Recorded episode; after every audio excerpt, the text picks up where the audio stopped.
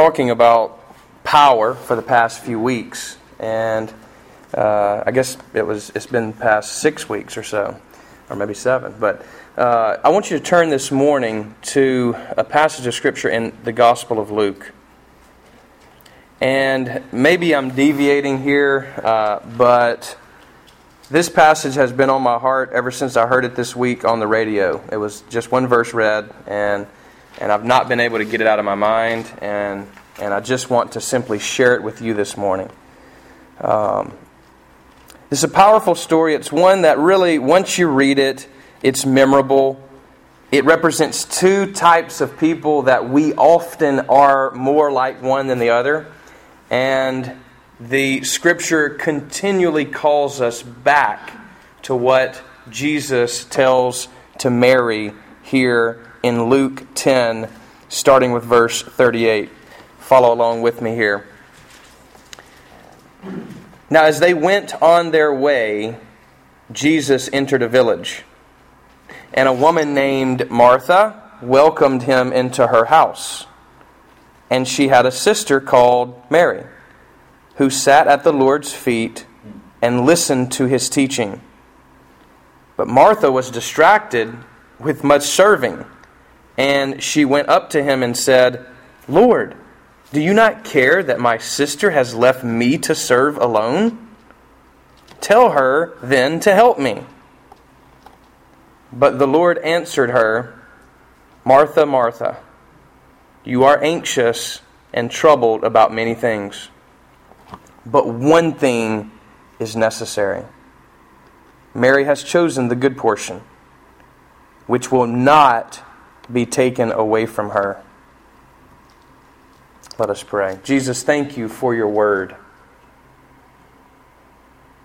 Would you say some things that no human can say, but only your Spirit could say to our hearts this morning?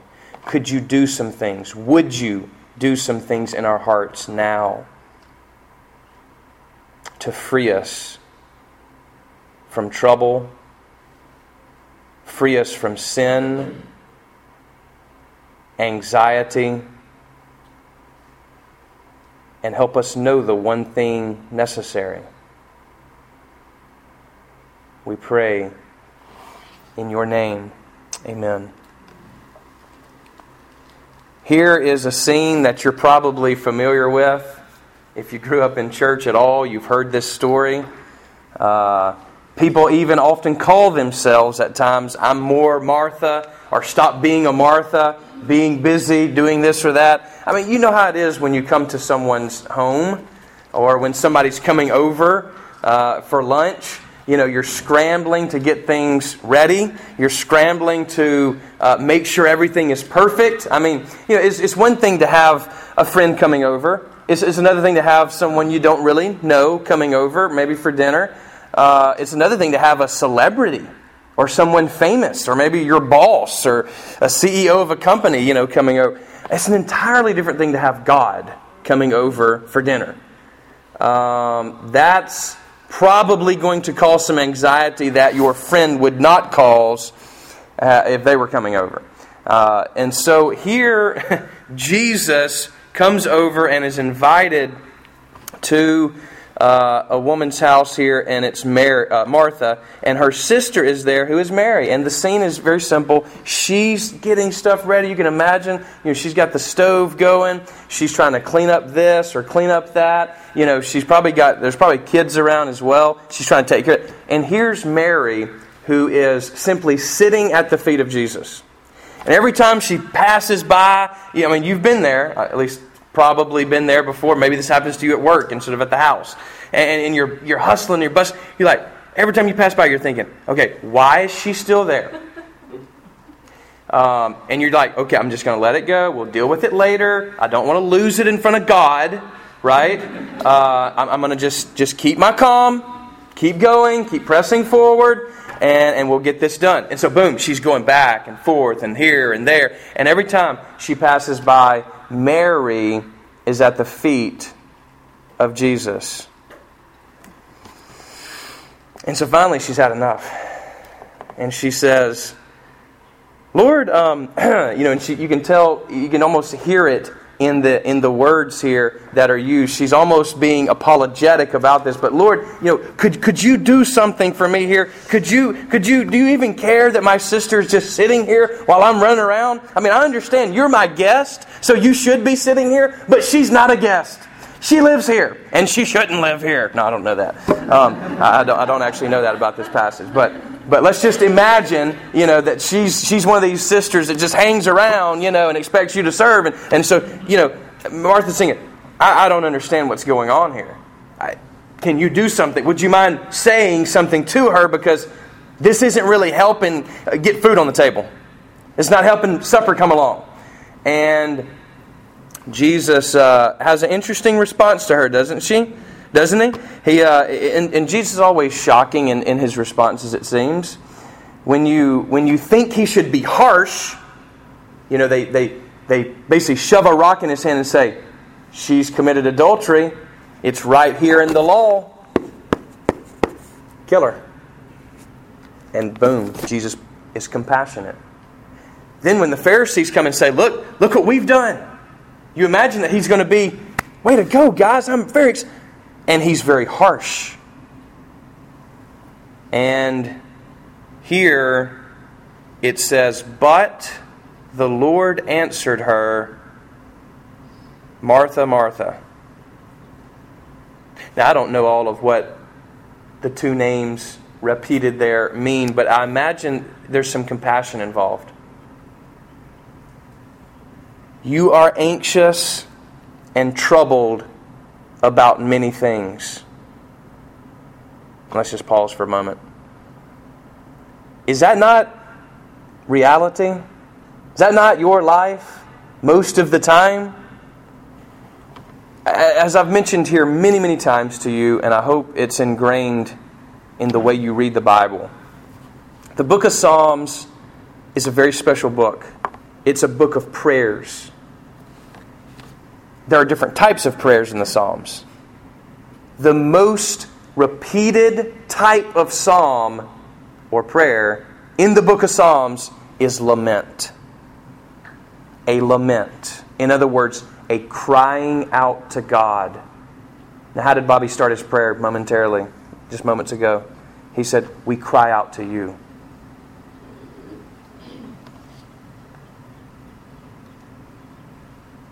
If you don't see a need to cry to Jesus, you're in a bad place.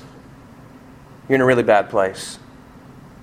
If you're just cruising through life and you find no need from day to day, week to week, to cry His name, that is a problem. I've lived that. I've found everything in my life just going okay. And I had not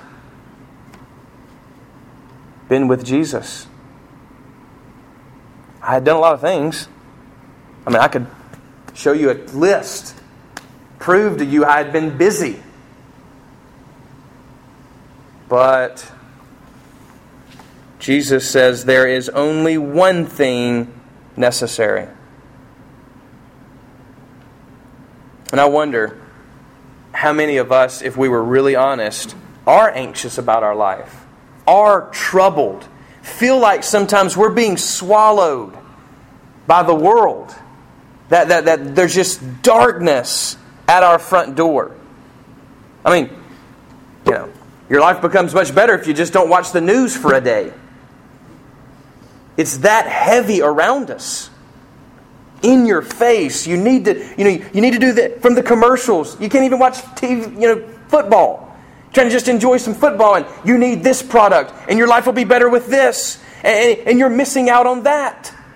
And you think, okay, I got to do, and, and you, I need to diet, I need to do this, and I need to eat right, I need to, I need to have friendships, and I need to watch Oprah, and I need to do this, and I have this, and, and, and we're all over the place. But the one thing necessary, we don't do. I don't do. This is always a troubling text to me because I find myself in Martha. Look, I can I can work right alongside the next guy. But to sit at the feet of Jesus, that's a tough one. That's a tough one. It looks easy, doesn't it? I mean, Martha thinks it does. It's harder to cook. It's harder to prepare the meal, set the table.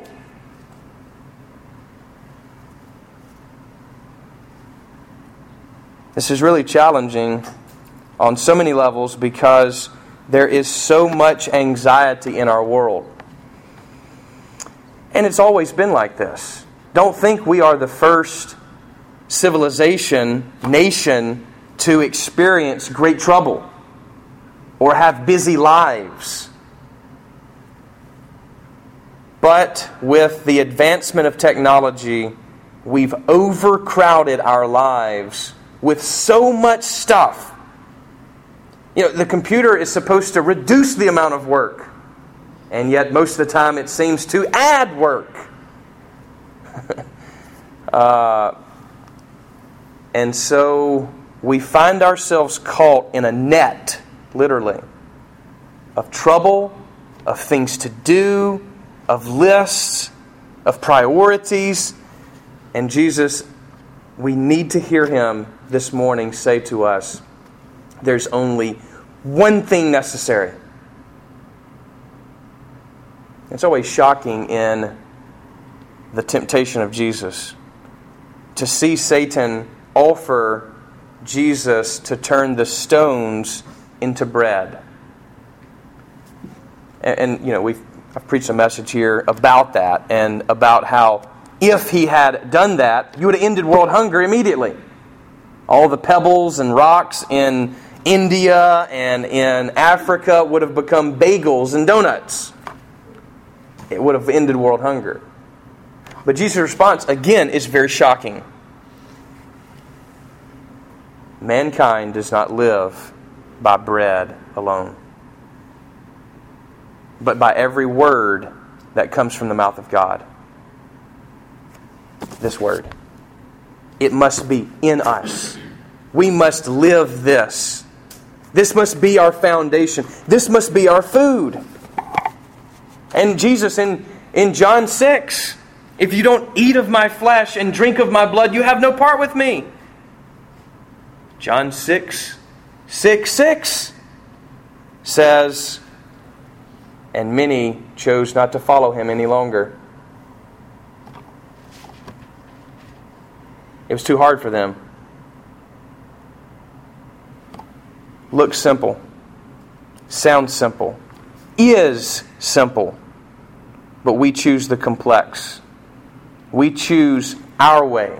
We choose the more harried and hurried way of life rather than the life that sits at the feet of Jesus.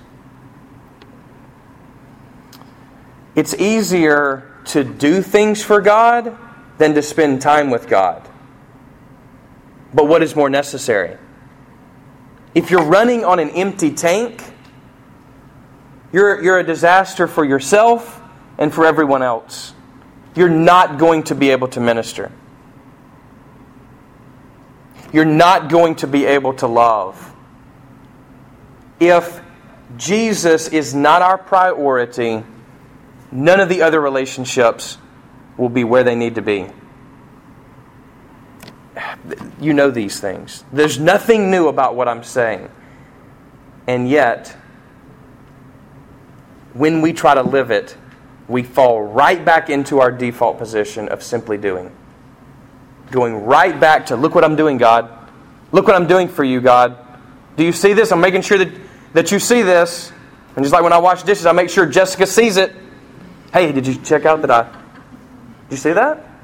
Cleaned up the kitchen. Once every three months. And I want to make sure she sees it.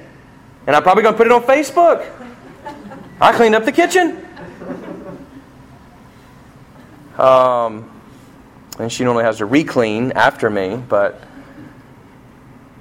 no, we like to be seen. We like to make sure that others see what we have done. We like to make sure God has seen what we've done because we think we're playing a game. We don't see that this is a marriage. in a marriage, Jessica and I have noticed this over ten years, there can be a lot of talk in a marriage, but not intimate talk.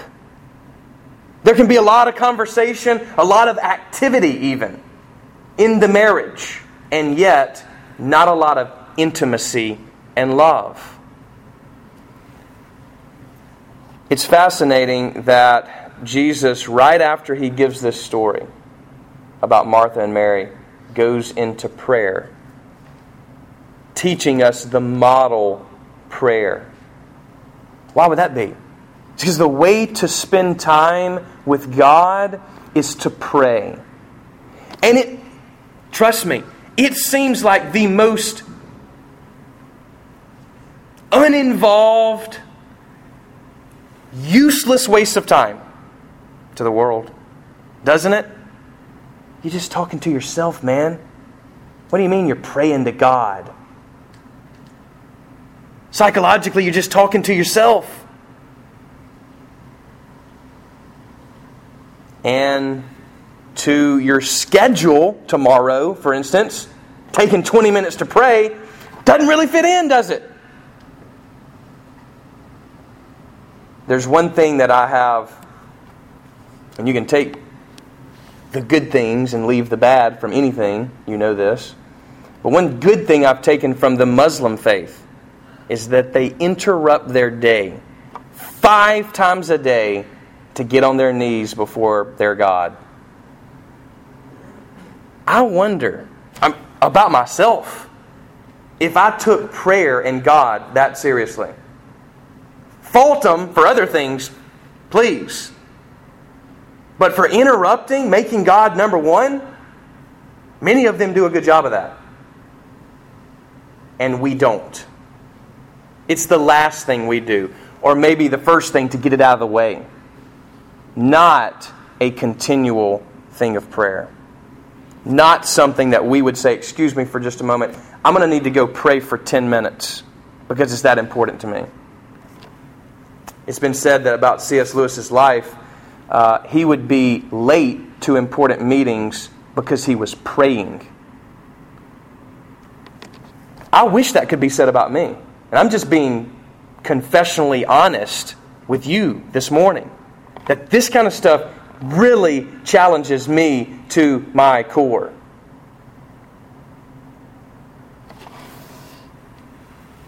But one thing is necessary, and Mary has chosen the good portion, and it won't be taken away from her. Jessica, would you read it from the New Living Translation, just that last verse out loud? Yes. But the Lord said to her, My dear Martha, you are worried and upset over all these details. There is only one thing worth being concerned about. Mm. Mary has discovered it, and it will not be taken away from her. Have you discovered that ever in your life? Have you ever just stopped, interrupted your life to pray?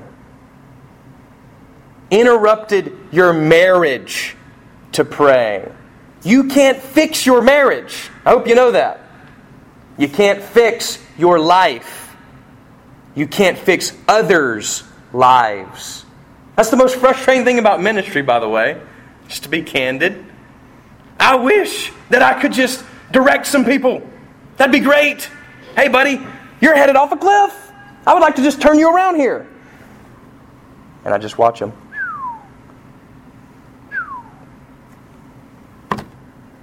Don't you know what's happening? That doesn't change lives. Jesus. Alone time with Jesus. Crying out that name, Jesus. Telling Jesus you love Him. When is the last time you actually said that out loud with your mouth? Jesus, I love you. Thank you. Will you help me? We give you the opportunity here at church to have that intimate time at the very end of our service. How many of us actually take that up? Or are we just blank-minded? Do we just move right on to the next thing? All right, what's next here? Okay, time for lunch. I wonder what we're having. There's only one thing necessary. It's Jesus. Mary discovered this, Jesus says, and that won't be taken from her. This was intimacy. Just like in a marriage, Jessica and I have to stop and interrupt our lives, invest our money into getting time alone because we have so many people in our house all the time for some odd reason. Run a daycare every single day. And we have to invest in our marriage in order to get some quiet time where the door is shut and everything else is out but us two. And those are times of intimacy. If we're in a marriage with Jesus, we too must shut the door and have that private time with God. It cannot be just, hey, God, can you do this? And, hey, I'm going to need your help here. And I, I, I, you know, I need you to do this. And, and I want you to do that. That's just the talk between a husband and wife that goes on between, hey, I'm going to pick up the kids at five. Da, da, da. A marriage can be ruined if that's all the talk that ever exists in that marriage. There must be those words, I love you. I am yours. I forgive you. It's got to be verbalized. Confess the name Jesus, and that name, in that name, is salvation. Because that person is who saves us. Who saves me? And as a minister, and you as ministers, at your jobs and in your families, you too point to Christ. The only way you're going to point effectively is if you're at His feet. Doing nothing but being with Him. I I know how hard this is. I want you to know I'm being very open with you saying, I need more time at Jesus' feet. I, as your pastor, am going to lead the way on this of saying, I need to confess today that life comes at you quick. I love the those Nationwide commercials that were out a few years back. You remember? You know, I, I trust me, I botch it up, but basically some accident occurs and it says, hey, life comes at you quick. Need insurance. Yeah, it does. It comes quick, and next thing you know, it's been a month that's gone by and you've not shut the door and had private time with Jesus. You have not sat at Jesus' feet to enjoy His presence, His love, to let Him speak over you, to let Him give you visions and dreams, and to share burdens with you. There's this beautiful text in Genesis with Abraham's life. You'll know it. The three men come to visit Abraham. Kind of represents the Holy Trinity of sorts. Beautiful scene. And they leave to go to the city, but here's what the Hebrew says there. It says the it's, what it says in the English is Abraham stood before the Lord, but in the Hebrew it actually says the Lord stood before Abraham. He wanted to talk to Abraham. And what was that conversation? It was a conversation about Sodom and Gomorrah. Who would be saved? And that's where Abraham intercedes for Sodom and says, what about fifty? What about forty-five? What about forty? What about thirty? It goes all the way down. God says, I'd save it. I wonder how many times this past week God wanted to say some things to me, but I threw up a couple things. Hey, I need you to do this, need you to do that. Hey, I'm about to be speaking here, about to be teaching there, I'm about to be over here at the, with the homeless. Help me out here. And, and He's standing there waiting to speak some things into my heart, into my life, that makes me a better father, that makes me a better pastor, a better husband, a better brother. And I just go on. He's not going to knock down the door. And He waits patiently for us to stop. Just to stop and sit at His feet.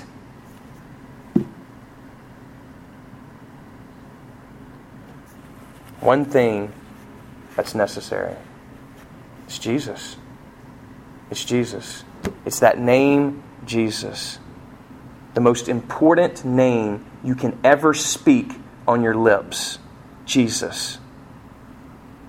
And yet how many of us have even said that name? His name. Our lover. Our Savior. Our Redeemer. His, his very... How many of us have told Him, thank you. I love you. I want you. Help me. It is not hard to pray. Just cry out.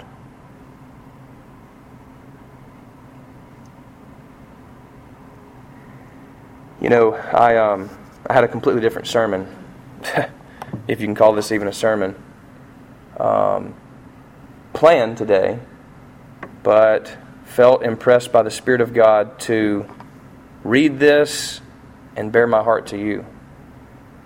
So now I would ask you to do something that you don't always do, and that is to bear your heart before God. I want you to, I mean, seriously, just, why not now? I mean, just, I'm going to be quiet. You already know what to do. I'm just simply telling you what I'm going to do. It's your turn. We're going to take a communion here in a second, but now is the time where we're going to examine our hearts and say, have I spent time with Jesus? Scripture is very clear. If you take this meal and you take it lackadaisically, eh, just whatever. Yeah, just another meal. It's not another meal. It's His meal. It's not my meal. He paid for this with His body and His blood. It's not that you can't take it. Anyone is welcome as long as they repent and put their faith in Jesus Christ. But if you come here with sin in your heart, you know it, and you're still going to continue to do it, you're only heaping condemnation on yourself, Paul says. It's not the way to do it. So I just, I mean, through the foolishness of preaching, I hope you have heard the Spirit say something today because He's spoken to my heart. Through Rachel's song, again, I don't even know what song it was, but the Spirit's just basically making my eardrums bleed, saying, you got to go back to this text, not what you had prepared. So, however you want to take this, I pray that you take it at Jesus' feet. He is here. If we would just stop and sit at His feet. Amen.